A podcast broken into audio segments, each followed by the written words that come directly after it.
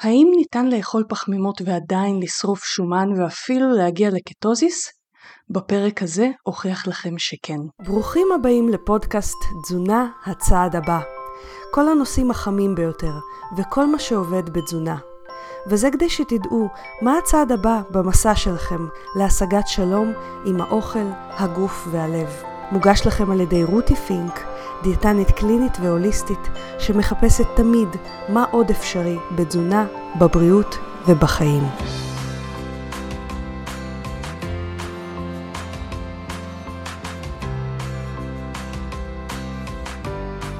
היי חברים, רותי פינק כאן.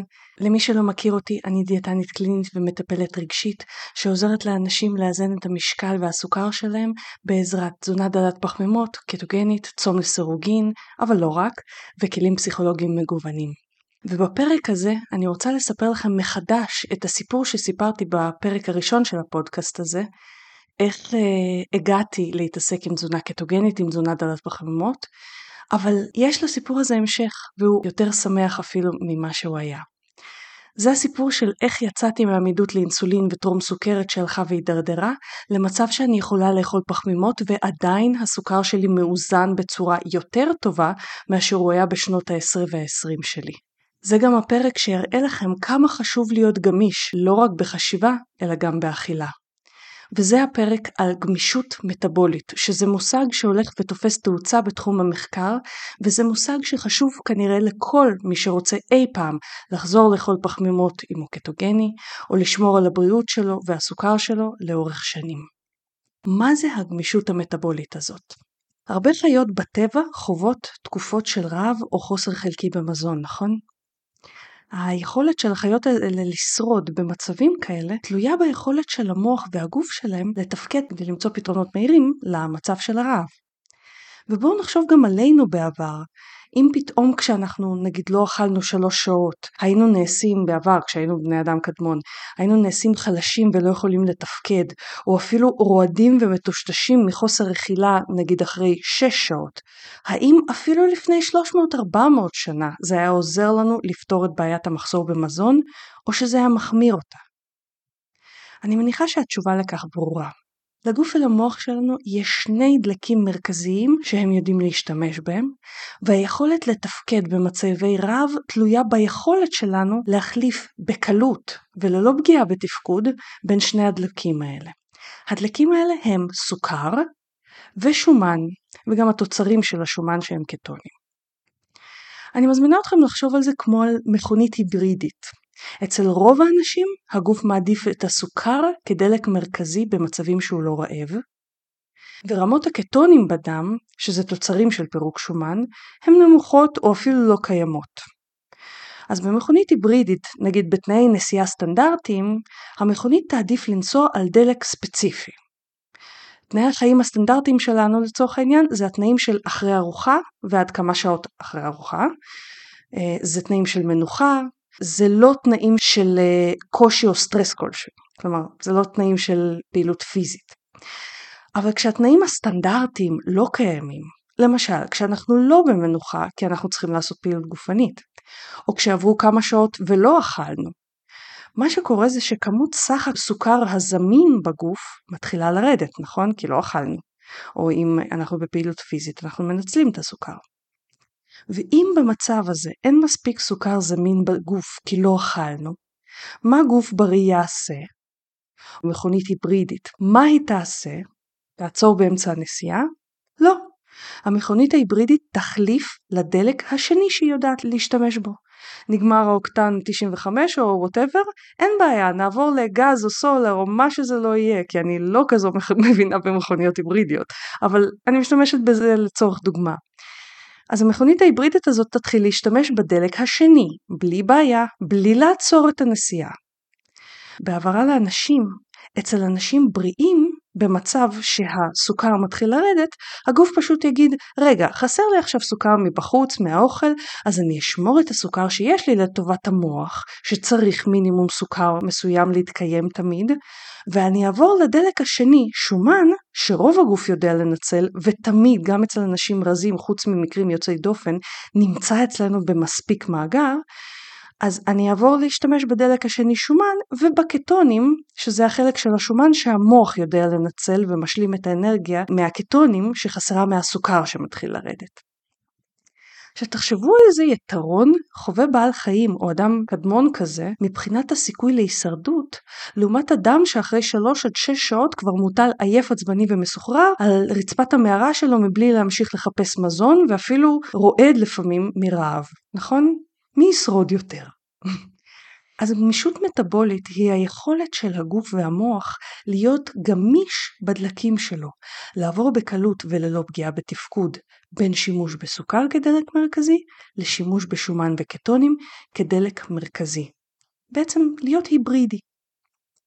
החלפת הדלקים הזו היא כמו כל פעם לעשות סוויץ', סוכר שומן, סוכר שומן, והסוויץ' הזה אמור להתרחש בקלות.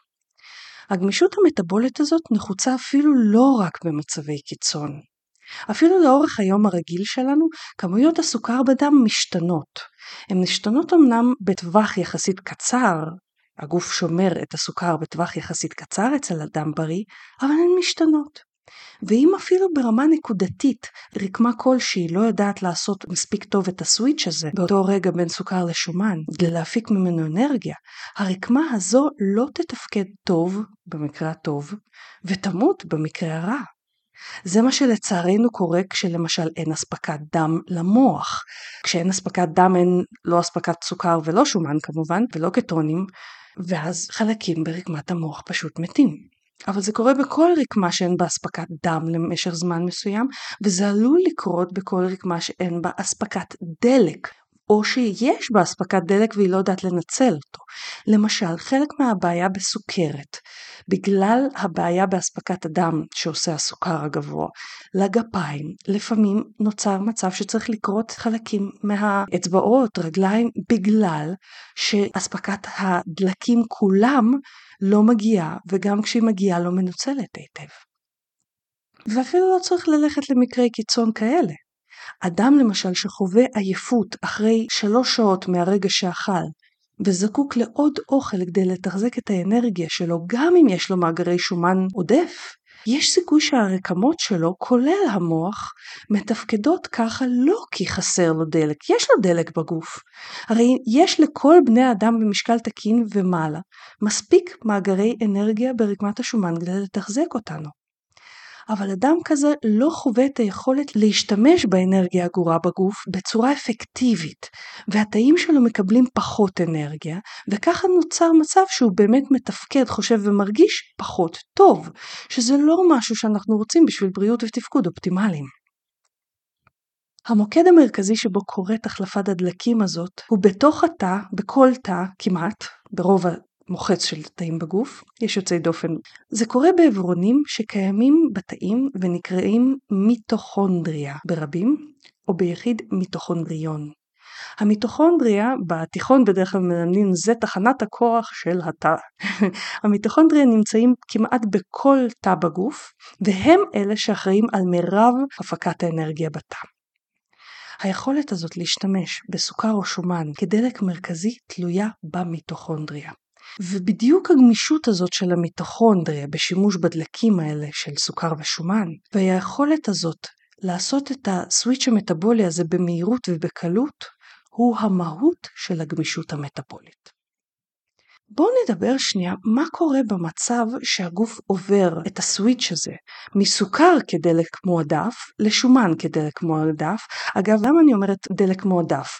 בכל רגע נתון הגוף שלנו יודע לשרוף גם סוכר ושומן, אבל יש דלקים שהוא במרכאות יעדיף יותר. למשל, בצום רוב תאי הגוף יעדיף להשתמש בשומן כדי לשמור את הסוכר לטובת התאים שלא יודעים להשתמש בשומן. או שחייבים את הסוכר, לצורך העניין המוח. אז זה לא שזה רק מנצלים סוכר או רק שומן, זה גם וגם, אבל השאלה היא מה אנחנו מעדיפים יותר. והסוויץ' הזה, שאנחנו תכף נדבר עליו, הסוויץ' המטאבולי, קורה כשהעדפה עוברת מסוכר כדלק מועדף לשומן וקטונים כדלק מועדף. הסוויץ' המטאבולי זה ממש מושג שהגדירו כמה חוקרים, זה הנקודה שבה הגוף עובר מהעדפה הזאת של סוכר כדלק מרכזי להעדפה של שומן וקטונים כדלק מרכזי לגוף.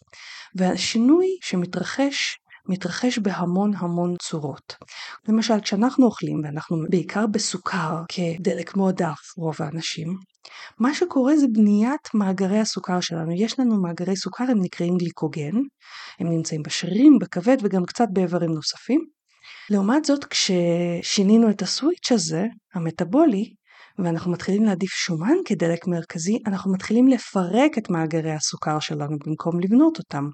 ואת הסוכר המפורק הזה לשחרר לדם כדי להמשיך לתחזק איזושהי רמה מינימלית של סוכר שהמוח ותאים נוספים צריכים. שינוי נוסף שמתרחש זה מעבר מיצירת שומן, בניית שומן, הכנסת שומן לרקמת שומן, לפירוק שומן מרקמת השומן והוצאה שלו לטובת שימוש של השומן הזה בתאים כדלק. שינוי נוסף שקורה, בעיקר בכבד, זה יצירת קטונים. קטונים זה תוצרי פירוק של שומן שהמוח יכול להשתמש בהם. המוח לא יכול להשתמש בשומן כשלעצמו, ולכן הוא צריך איזשהו תיווך. קטונים זה כמו, היי hey, מוח, אתה לא יכול להשתמש בשומן ואין לך מספיק סוכר, קח קטונים, בזה אתה יכול להשתמש. אנחנו רוצים עלייה של קטונים כשהסוכר מתחיל לרדת, כדי שהמוח יוכל להשתמש בהם. ואנחנו תכף נדבר גם על המשמעויות של כל זה. אז עד עכשיו דיברנו על זה שדברים מתחילים בעצם להתפרק במצב הזה שהסוויץ' עובר משימוש בסוכר כדלק מועדף לשומן.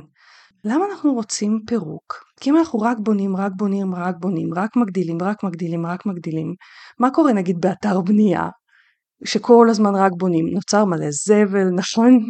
נוצר מלא זיהום, וגם דברים גדלים שאולי גם אנחנו לא נרצה שהם יגדלו. אנחנו עוד נדבר על הקשר בין זה לבין סרטן. עוד משהו שאנחנו, שרוב האנשים בעולם המערבי רוצים בגלל מגפת ההשמנה זה פירוק של רקמת השומן וזה בדיוק מה שקורה כשהסוויץ' עובר לשימוש בשומן כדלק מרכזי. רקמת השומן מתחילה להתפרק בשביל שהשומן שנאגר בה יצא החוצה ויתחיל לשמש כדלק. עכשיו חשוב לי להדגיש, בתזונה קטוגנית זה גם קורה. תזונה קטוגנית זו תזונה שמורידה כל כך את כמות הפחמימות שלנו, שפחמימות זה המקור לסוכר בגוף, בין היתר, היא כל כך מורידה את כמות הפחמימות שכמות הסוכר יורדת בדם ומכריחה אותנו להשתמש במאגרי השומן שלנו. כלומר, יש פירוק של מאגרי השומן גם אם אנחנו לא בהרעבה נגיד, או לא בפעילות גופנית, אבל אם אנחנו אוכלים מספיק קלוריות ומספיק שומן, מה שקורה זה שרקמת השומן מתפרקת אבל גם נבנית, ואז אנחנו לא בהכרח יורדים במשקל. אז זה גם קשור לקלוריות בתזונה קטוגנית. אני לא רוצה לבלבל אתכם יותר מדי, יש לי פודקאסטים על תזונה קטוגנית, אני אתן לכם לינקים עליה בהערות לפודקאסט. בואו נחזור למה קורה בגוף כשהגוף עובר מהעדפה הזאת של סוכר כדלק מרכזי להעדפה של שומן וקטונים. אז דיברנו על כל תהליכי הפירוק שקורים, אבל יש עוד כמה תהליכים ותהליכי פירוק שלא הזכרנו והם גם חשובים. אחד הדברים החשובים ביותר שקורים במצב שבו הגוף עובר להשתמש בשומן כדלק מרכזי, זה יצירת מיטוכונדריה חדשים ופירוק מיטוכונדריה שניזוק. בכל פעילות תקינה של תאים יש מיטוכונדריות שניזוקות. זה כמו שכשאנחנו משתמשים במכשיר חשמל, באיזשהו שלב יש נזק, נכון? ואז אנחנו מחליפים את המכשיר. אנחנו זורקים את המכשיר הישן, מחליפים את החדש.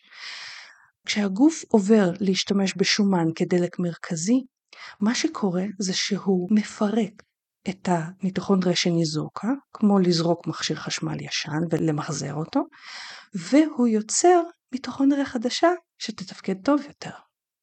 זה נקרא מיטופגיה, מיטופגיה זה הפירוק של המיטוכונדריה הלא מתפקדת ויצירת מיטוכונדריה חדשה. מדוע זה חשוב? כי ככל שיש לנו יותר מיטוכונדריה מתפקדת היטב, יש לנו בעצם יותר תחנות דלק בתוך התא שיכולות להפיק יותר אנרגיה וכך התא והרקמה שמורכבת מהתאים האלה יכולים לתפקד טוב יותר. ואם זה הרבה תאים, אז הרקמה והגוף כולו יכולים לתפקד יותר טוב עם יותר אנרגיה. ולמעשה, אחד הגילויים המרכזיים זה שבכמעט כל סוגי הסרטן הקיימים יש בעיה כלשהי בתפקוד המיטוכונדריה, והסרטן מעדיף סוכר כדלק מרכזי. זה אחד הדברים שמבדילים בין תא סרטני לתא לא סרטני. אז התרשמנו שיש יתרונות אולי בגמישות מטבולית. והתרשמנו שבשביל גמישות מטבולית, הגוף צריך שיהיו גם חומרים ועברונים בכל תא ותא בגוף, שיכולים להתמודד גם עם הסוכר וגם עם השומן, נכון? כדי שאם יש סוכר, הגוף ישתמש בו בקלות ובמיידיות, ואם יש שומן כדלק מרכזי, אז בלי בעיה נוכל להשתמש בו. אז מה הבעיה בחוסר גמישות מטבולית? למה זה כל כך בעייתי? קודם כל במחקרים רואים קשר חזק בין חוסר גמישות מטבולית במיטוכונדריה, ואפשר לבדוק את זה, במיטוכונדריה במיוחד במיטוכונדריה של תאי שריר, ושרירים זה חתיכת רקמה מבחינת גודל וכמות בגוף, גם אצל אדם לא שרירי במיוחד, אז במחקרים רואים קשר חזק בין חוסר גמישות מטבולית במיטוכונדריה לבין משקל גבוה יותר, עמידות לאינסולין ושומנים בדם. גמישות מטבולית נמוכה יותר נמצאה גם באנשים עם סוכרת לעומת אנשים עם סוכר תקין. יותר מזה, הגמישות המטבולית נמצאה נמוכה יותר אפילו באנשים עם עמידות לאינסולין, שהסוכר שלהם עדיין היה תקין בדם. אני מזכירה לכם שאם תרצו להעמיק בזה יש לי פודקאסט שלם בנושא של עמידות לאינסולין שאשים לכם את הלינק אליו בהערות לפודקאסט ורק בקצרה למי שלא האזין לפודקאסט הזה עמידות לאינסולין עומדת בבסיס של העלייה בסוכר בדם בסוכרת סוג 2 ובבעיות הסינדרום המטבולי בעולם המערבי כבד שומני, אה, לחץ דם, אה, שומנים בדם וכן הלאה. והרבה פעמים העמידות לאינסולין מתחילה עוד הרבה לפני שהסוכר מתחיל לעלות. וזה שהסוכר תקין לא סותר את זה שאנחנו עמידים לאינסולין, וייתכן מאוד שבמצב כזה כבר איבדנו את הגמישות המטבולית. אני אספר לכם את הסיפור שלי ותבינו איך זה קשור. עוד משהו שראו במחקרים זה שככל שיש פחות גמישות מטבולית באנשים עם סוכרת, הסוכר וההמוגלובין A1C היו גבוהים יותר. עכשיו חשוב לי להדגיש, כל המחקרים האלה הראו קשר. קשר זה לא תמיד אומר סיבתיות. אני אתן לכם דוגמה לזה שקשר לא בהכרח אומר סיבתיות. כשאנחנו חולים, אנחנו נוטים לשתות יותר תה, לפחות בישראל. ובאופן כללי בחורף אנחנו חולים יותר, ואנחנו גם רוצים להתחמם יותר, אז אנחנו נוטים לשתות יותר תה. יש קשר בין חורף לשתיית תה, בין מחלה לשתיית תה. אבל האם זה אומר שתה גורם למחלה או תה גורם לחורף? לא, כי יש קשר אבל לא סיבתיות. התה הוא לא הסיבה לכך שאנחנו חולים או לכך שמגיע חורף, אוקיי? אז כל המחקרים שאני מדברת עליהם, אלא אם אני מזכירה אחרת, מראים על קשר ולא סיבתיות. יחד עם, זה, עם זאת, כשכל המחקרים מראים על קשר, ויש איזשהו מנגנון שמסביר את זה, יש מקום להניח סיבתיות, אבל חייבים כמובן להוכיח אותה חד משמעית. זה היה דיבור קצת על אפידמיולוגיה ומחקרים, בואו נחזור למחקרים עצמם. אז אמרנו שבמחקרים ראו שיש קשר בין פחות גמישות מטבולית לבין סוכר והמוגלובין A1C גבוהים יותר. במצבי צום, אנשים עם סוכרת, ראו במחקרים, מפיקים כמעט 30% פחות אנרגיה מאנשים ללא סוכרת. כלומר, במצבי צום, אנשים עם סוכרת מצליחים לנצל פחות אנרגיה, וממה אנחנו מנצלים אנרגיה? משומן, כן? במצבי צום, כי יש לו פחות סוכר. הם מצליחים פחות לנצל אנרגיה מאנשים ללא סוכרת. וזו אחת הסיבות, אם כי לא היחידה, שאנשים עם סוכרת חשים עייפות יותר מאנשים בריאים. וככל שהסוכר גבוה, אנשים יותר עייפים. ולעומת זאת השיפור בסוכר ובאנרגיה כללית בכל אמצעי שאדם חווה מגיעים הרבה פעמים ביחד, יש קשר, אולי יש סיבתיות. עוד מחקרים שהם נמצאו, בנבדקים עם השמנה נצפתה יכולת נמוכה יותר של מיטוכונדריה להשתמש בשומן כדלק ושימוש גבוה יותר בסוכר כדלק, ממצא תצפיתי כזה. במצב כזה אנחנו מצפים שאם נוסיף אינסולין, שהוא הורמון שאחד התפקודים שלו הוא להכניס סוכר לתאים, כלומר להגיד לתא, טוב, בסדר, אתה לא מצליח להשתמש בשומן, אין בעיה, קבל יותר סוכר. במצבים כאלה אנחנו מצפים שנקבל שימוש ביותר סוכר באותן מיטוכונדריה, שממילא רגילות להשתמש ביותר סוכר. אבל זה לא קורה באנשים עם השמנה או סוכרת בצורה מספקת, כמו אצל אנשים ללא שני המצבים האלה. וייתכן שהמשמעות היא שגם אם אנשים בהשמנה או סוכרת אוכלים יותר, הם לא מצליחים לנצל את הדלק שהם אוכלים בצורה אפקטיבית מספיק. יש עודף משקל, יש השמנה, יש סוכרת, רוצים לאכול יותר כי אין מספיק אנרגיה כי חלשים, אבל את האוכל לא מצליחים לנצל בצורה אפקטיבית, מין מעגל טרגדיה כזה. עוד משהו שנמצא, נבדקים עם השמנה שצמו או עשו פעילות גופנית, אנחנו מצפים באנשים כאלה שבגלל כמות הסוכר היורדת, השרירים ישתמשו בשומן שיוצא ממאגרי השומן ויתחילו לפרק יותר שומן. אבל אצל נבדקים אלה נמצאה יכולת נמוכה יותר להשתמש באותו השומן כדלק במצב היותר קיצוני הזה של פעילות גופנית וצום, שבו היכולת שלנו לתפקד תלויה ביכולת שלנו להשתמש בשומן כדלק ולחמצן אותו. אחד הסימנים לעמידות לאינסולין וכנראה גם לחוסר גמישות מטבולית זה נפילות סוכר ורעב מאוד חזק, זמן יחסית קצר אחרי ארוחות, לא רעב של בא לי משהו, אלא רעב ממש שמרגישים חלשים, אפילו רעד, מסוחררים. מה שקורה באנשים האלה, גם כשהשומן הגיע לפתח התא ולתוכו, המיטוכונדריה לא הצליחה לחמצן אותו כמו בנבדקים רזים יותר ובריאים יותר. כלומר, וזה חשוב להדגיש, האנשים עם השמנה הם לא עצלנים, לא מתפנקים, אלא באמת מרגישים פחות אנרגיה במצבי הקיצון האלה של הצום, או פעילות גופנית או חוסר אכילה, לעומת אנשים במשקל תקין. זה לא בראש שלכם, אתם באמת רעבים יותר. וצריך ליצור מצב שבו הרעב הזה יתחיל להירגע והיכולת של הגוף לנצל אנרגיה יותר בגמישות גם משומן תתחיל לעלות. החדשות הטובות הן אבל שנבדקים שירדו במשקל למשקל תקין כן הצליחו להשתמש בשני הדלקים כמו אנשים שמעולם לא חוו השמנה. וזה חדשות טובות מאוד כי זה אומר שזה ניתן לשיקום. יותר מזה אצל אנשים עם סוכרת אחרי התערבות של 12 שבועות של אימונים אירובים ואנאירובים שאנחנו נדבר על זה זה חלק ממה שבונה גמישות מטבולית היה שיפור משמעותי גם בגמישות מטבולית וגם בעמידות לאינסולין בתאי השריר מה שמרמז שייתכן שזה אחד הדברים שמעורבים ביצירת תנגודת לאינסולין וסוכרת, חוסר גמישות מטבולית. אפילו ברקמת הלב יש חשיבות גדולה לגמישות מטבולית. באדם בריא, הלב, שזקוק הרבה אנרגיה ביחס לגודל שלו כי הוא חתיכת שריר שפועל המון, הלב חייב להיות מסוגל להתקיים על מגוון דלקים. הוא יודע להתקיים לא רק על סוכר ושומן, אלא אפילו על דלקים אזוטריים יותר כמו לקטט. אז באי ספיקת לב ממש רואים ירידה משמעותית בגמישות המטבולית של תאי הלב, ובמקביל אליהם, באותם תאים עולה תנגודת לאינסולין, מה שאומר שהלב עובד פחות טוב כי היכולת אפילו של הסוכר להתכנס לתאים האלה ולהשתמש בהם כדלק, יורדת. במחקרים קטנים רואים ששיפור הגמישות המטבולית של תאי הלב משפרת את התפקוד שלו ומפחיתה את רמת אי הספיקה שלו. אגב, לא הזכרתי את זה, אבל אני שמה לכם רפרנסים למחקרים שציטטתי מהם גם בהערות לפודקאסט, שתוכלו לקרוא בהרחבה אם אתם רוצים את המחקרים עצמם.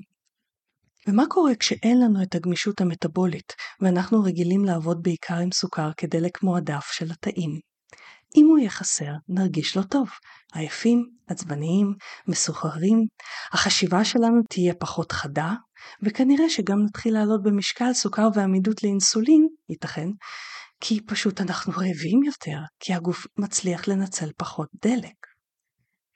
אז השתכנענו שיש קשר בין גמישות מטבולית באופן כללי בריאות. קשר, לא יודעים עדיין אם יש סיבה, אבל יש מקום להניח שיש גם סיבה כי, כמו שאמרנו, הראיות מצביעות על כך שיש הסבר פיזיולוגי לקשר הזה והסבר של סיבתיות. אבל דרושים מחקרים נוספים לפני שנצא בהצהרות גם על העניין של הגמישות המטבולית. אז בואו נדבר שנייה מה מביא לגמישות מטבולית ואיך משיגים אותה ומה הקשר לזה שאני אוכלת פחמימות ועדיין נכנסת לקטוזיס. אז דרך מאוד מאוד נפוצה להשיג גמישות מטבולית זה פעילות גופנית. תחשבו על זה, מה קורה בפעילות גופנית? השרירים מנצלים בפרק זמן קצר המון סוכר ואנרגיה וזה מכריח את הגוף בזמן הפעילות או אחריה להשתמש בשומן אין ברירה, אם אנחנו מתאמנים בצורה עקבית, זה מאמן את השרירים לאין ברירה הזה. חמוד, לא נשאר סוכר, תתחיל לייצר יותר מיטוכונדריה. פעילות גופנית נעשית מן הסתם לסירוגין, אנחנו לא כל הזמן בפעילות גופנית, נכון? אנחנו עושים אותה ואז נחים. עוד משהו שמביא לגמישות מטבולית זה גירעון קלורי משמעותי לסירוגין. כלומר, אם אנחנו במחסור קלורי, זמן מה, ואז עושים לזה הפסקה, לא הפסקה של יאללה בואו נתחיל לטחון, אלא הפסקה של נגיד שמירה על המשקל, הגירעון הקלורי הזה וההפסקה אחריו יוצרים מצב שבגירעון קלורי אנחנו נעדיף את השומן כדלק מרכזי כי הוא חסר לנו באופן כללי קלוריות ואנחנו הולכים למאגרי השומן. זה מכריח את הגוף לנצל יותר את מאגרי השומן ואז אנחנו עושים לזה הפסקה ובהפסקה אנחנו כן מנצלים יותר סוכר. שוב הלסירוגין הזה. עוד משהו שיכול ליצור גמישות מטבולית זה תזונה קטוגנית לסירוגין כי בתזונה קטוגנית אנחנו בקושי אוכלים פחמימות, הסוכר יורד, זה אומר לגוף חמוד תתחיל להשתמש בשומן. ואז כשאנחנו יוצאים מהקטוזיס, אנחנו חוזרים להשתמש בסוכר. שוב נכנסים לתזונה קטוגנית, שוב משתמשים בשומן, שוב יוצאים, שוב משתמשים בסוכר. עכשיו שימו לב מה מילת הקוד בכל ההתערבויות האלה, לסירוגין. ואחרון חביב ואהוב עליי, צום. הסוויץ' המטאבולי הזה שדיברתי עליו, מתחיל להתרחש בין השעה ה-12 ל-36 מהארוחה האחרונה שאכלנו. אצל כל בני אדם, הסוויץ' של שימוש בשומן כדלק מרכזי. גם אצל אדם שהכי הכי לא רגיל לזה. הכניסה לצום למשך זמן מספק כדי להשיג איזושהי עלייה בשומן בדם שמתפרק מהמאגרים ובקטונים ושריפת שומן, ואז היציאה ממנו חזרה לאכילה של פחמימות היא שמאמנת אותנו לגמישות מטבולית. חשוב לי לציין שיש לי את הקורס המקיף והמקצועי בארץ, היחיד שנעשה על ידי דיאטנית קלינית, אני, שמדריך אתכם בכל אשר אתם צריכים לדעת בשביל לעשות צום לסורוגין בצורה בטוחה ובריאה, להימנע מסיכונים וטעויות ולחסוך לעצמכם המון זמן וכסף באכילה, בהתעסקות עם אוכל, בתכנונים. והקורס הזה במבצע רק עד יום חמישי הזה בחצות, ולאחר מכן המחיר יחזור להיות מחיר רגיל כמעט פי שתיים מהמחיר הנוכחי. אז אל תפספסו את ההנחה, כי נשארו כמה שעות בלבד לרכישה המוזלת הזאת, בהקלדת הקופון סאמר עם שני M, S-U-M-M-E-R, סאמר 22. כל הפרטים בהערות לפודקאסט. ובחזרה לגמישות המטבולית. על הגמישות המטבולית אני מסתכלת ממש כמו כושר. ככל שנפעיל יותר את הפרקטיקות האלה לסירוגין, כן להפעיל אותם מנוחה, כן להפעיל אותם מנוחה, ספורט מנוחה, ספורט מנוחה, צום מנוחה, צום מנוחה וכן הלאה, ככה הגמישות המטבולית תשתפר. ואולי אתם שואלים את עצמכם, רגע, אם ירידה במשקל יכולה להביא לגמישות מטבולית, אז אולי לא חייבים את כל הלסירוגין האינטנסיביים האלה. אולי אפשר להשיג גמישות מטבולית פשוט על ידי תזונה בריאה יותר. אז בדקו את זה. האם שש שבועות של התערבות של תזונה מאוזנת, עשירה בפירות, ירקות, קטניות, נמוכה בסוכר וממתקים וג'אנק פוד, שש שבועות האם הם ישיגו איזשהו שיפור בגמישות מטבולית? וראו שלא. לא נראה שיפור בגמישות מטבולית במצב כזה מול תזונה מערבית רגילה ומלאת ג'אנק פוד. ייתכן כמובן שיש צורך ביותר זמן כדי לראות את ההבדל, אבל לא מצאתי מחקרים שבודקים את זה לאורך יותר זמן. ופה אני רוצה לדבר שנייה על איזושהי טענה שנשמעת הרבה פעמים בחוגים של התזונה הקטוגנית, שאני מאוד מאוד בעד לשבת בה למטרות מאוד ספציפיות, למשל להשיג שיפור בריאותי, אני בעצמי ישבתי בזמן מה, אני אספר לכם מה קרה לי בעקבות זה, אבל טענה שנשמעת הרבה פעמים בחוגים הקטוגנים זה שאין שום בעיה לשבת שנים בקטוזיס. דבר ראשון, אין מחקרים ארוכי טווח שמראים את הטענה הזאת. אין לנו מחקרים על תזונה קטוגנית לאורך שנים. בהיסטוריה אין ראיות שיש איזשהו עם שיושב בקטוזיס לאורך שנים. בקטוזיס לאורך חודשים אולי, אבל לאורך שנים אין כאלה ראיות גם בהיסטוריה. אבל ביחס לגמישות המטבולית, בדיוק ההתקבעות הזאת על דלק אחד, ובמקרה הזה שומן וקטונים ולא סוכר, כלומר הפוך מהתזונה המערבית, התקבעות על קטונים כדלק מרכזי לאורך שנים, יוצרת גם מצב שאם מאיזושהי סיבה חרגנו אפילו טיפונת, המיטוכונדריה עם פחות מיכון פנימי לשימוש בסוכר הזה כדלק מועדף, ואנחנו נרגיש שוב, לפחות לזמן מה, לא טוב, ושוב הפקת האנרגיה שלנו תסבול. תשאלו את האנשים שיושבים בקטוזיס מה קורה אם הם אכלו קצת יותר פחמימות. איך זה מרגיש לצאת מקטוזיס? זה מרגיש נורא. זה מרגיש נפילה באנרגיה, זה מרגיש עייפות, זה מרגיש חוסר ריכוז, זה מרגיש רעב. בדיוק כמו הסימנים של חוסר גמישות מטבולית רק בצד השני של הסקאלה, כשאנחנו מסתמכים רק על סוכר כדלק מרכזי. וזו אחת הסיבות שאני לא בעד קטו רציף לאורך שנים, לאורך שנים, הדגש הוא לאורך שנים, בלי לצאת מקטוזיס מדי פעם. אני כן בעד לשבת בקטוזיס לתקופות מוגדרות, זה יכול להיות חודשים, זה יכול להיות שנה, שנתיים, שלוש, בהתאם לסיבות, כי זה תזונה רפואית ולהשתמש בזה כמו תרופה לזמן מסוים עד לריפוי או לשיפור המצב, ואז לצאת מקטוזיס, לפחות לפעמים כדי לשמור על הגמישות המטבולית. והנה אנחנו מגיעים לסיפור שלי. הלכתי ואיבדתי כנראה את הגמישות המטבולית שלי סביב סיום גיל ההתבגרות או תחילת הצבא. אני זוכרת שאז אכלתי די הרבה ג'אנק. הייתי במשקל תקין, אבל אכלתי הרבה ג'אנק. למה אני חושבת שזה השלב שבו התחלתי לאבד את הגמישות המטבולית? כי כל פעם שלא אכלתי 2-3 שעות, היו לי נפילות אנרגיה ברמה של סחרחורת ורעד, שזה ממש סימנים של נפילת סוכר וחוסר שימוש בדלק אחר. המכונית הייתה צריכה להיעצר ולא הייתה מחליפה דלק בצורה היברידית חלקה. וחשוב לציין, הסוכר בשלב הזה בצום היה תקין לגמרי. זה מה שאני גם אומר, מדברת איתכם בפודקאסט שאני שמתי לכם את הלינק אליו בהערות לפודקאסט על עמידות לאינסולין. כי בשלב הזה כנראה התחילה לי גם עמידות לאינסולין, אבל הסוכר עדיין היה תקין. עמידות לאינסולין יכולה להקדים בעשר שנים ואפילו יותר עלייה בסוכר בדם. בגיל 32, בהיריון השני שלי, התחילה לי פתאום סוכרת הריון, אחרי שנים של נפילות סוכר כאלה, בסדר אמרתי, טוב, נאכל כל שלוש שעות כמו שלמדתי בבית ספר לתזונה. עכשיו אני מניחה שכבר לא מלמדים את זה בבית ספר לתזונה מן הסתם, כי זה לא מוכח כבר, אבל אה, אז זה מה שלמדנו. ובהיריון השני, הייתה לי כבר סוכרת הריון, שזה ממש מצב של עמידות לאינסולין. תזכרו שעמידות לאינסולין וחוסר גמישות מטבולית באים במקביל.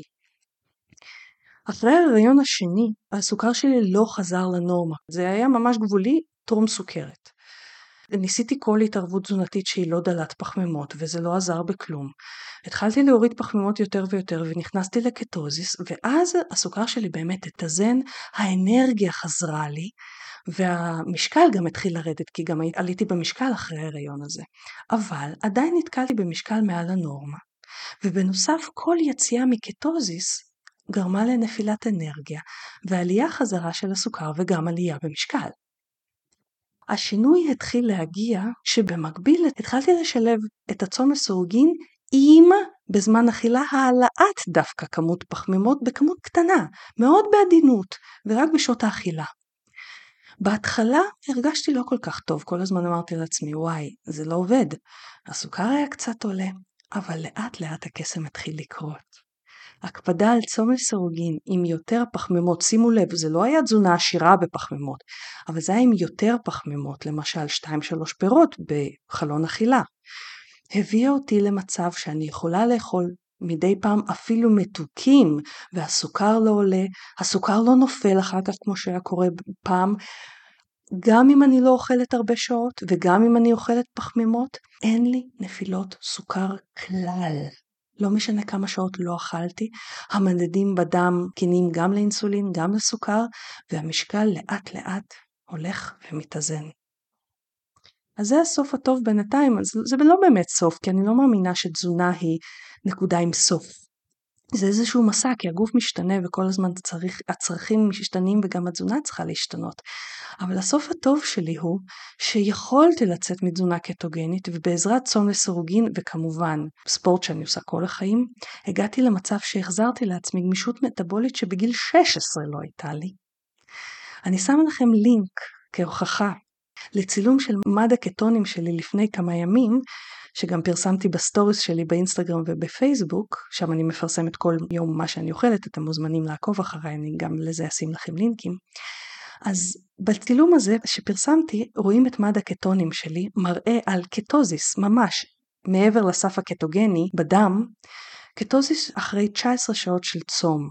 לאחר ארוחות כמובן שהקטונים יורדים או לכמות זניחה או לכמות שהיא לא נחשבת בסף הקטוגני, כי הגוף כן עובר להשתמש בסוכר כדלק אחרי האוכל.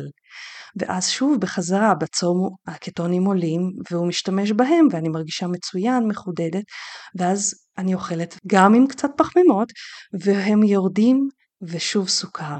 והתנודתיות הזאת מאפשרת למיטוכונדריה שלי לא לשבת בשקט, אלא להיות מסוגלת להשתמש גם וגם. אני יכולה להגיד לכם שהאנרגיה שלי כיום מעולה, הריכוז שלי טפו טפו. וזה בדיוק מה שקורה אם עושים צום לסירוגין נכון, מאמנים לאט לאט את הגמישות המטבולית. אני מזכירה לכם שזה בדיוק מה שהקורס שלי אכילה לסירוגין מלמד אתכם, והוא בשעות האחרונות לשנה הזו של המבצע שלו. אז אני מקווה שנהניתם מהפודקאסט היום. אם אהבתם את הפודקאסט הזה, אנא דרגו אותנו בכל אפליקציות שאתם משתמשים בהם, או שימו לנו לייק, לב, בשביל שגם אחרים יוכלו להקשיב לפודקאסט הזה. אם אתם רוצים להיעזר בנו, אתם מוזמנים לאתר שלנו, rutifink.com. ואם תרצו לעקוב אחרינו, להיות בקשר או לשאול שאלות, בנוסף לאתר יש המון מידע בערוצים שלנו, מידע על אכילה רגשית, תזונה דלת פחמימות וצום לסירוגין. פשוט תחפשו בגוגל בעברית רותי פינק ותגיעו לפייסבוק, לאינסטגרם וליוטיוב, ואנחנו ניפגש בפרק הבא. תודה שהקשבתם לפודקאסט תזונה הצעד הבא. אני מקווה שנהניתם. חשוב להדגיש שהמידע בפודקאסט מוענק לצורכי העשרה בלבד, והפודקאסט לא מהווה בשום צורה תחליף לייעוץ או טיפול אישי. בכל בעיה רפואית או נפשית יש לפנות למטפל מוסמך. ואנחנו ניפגש בעוד שבועיים.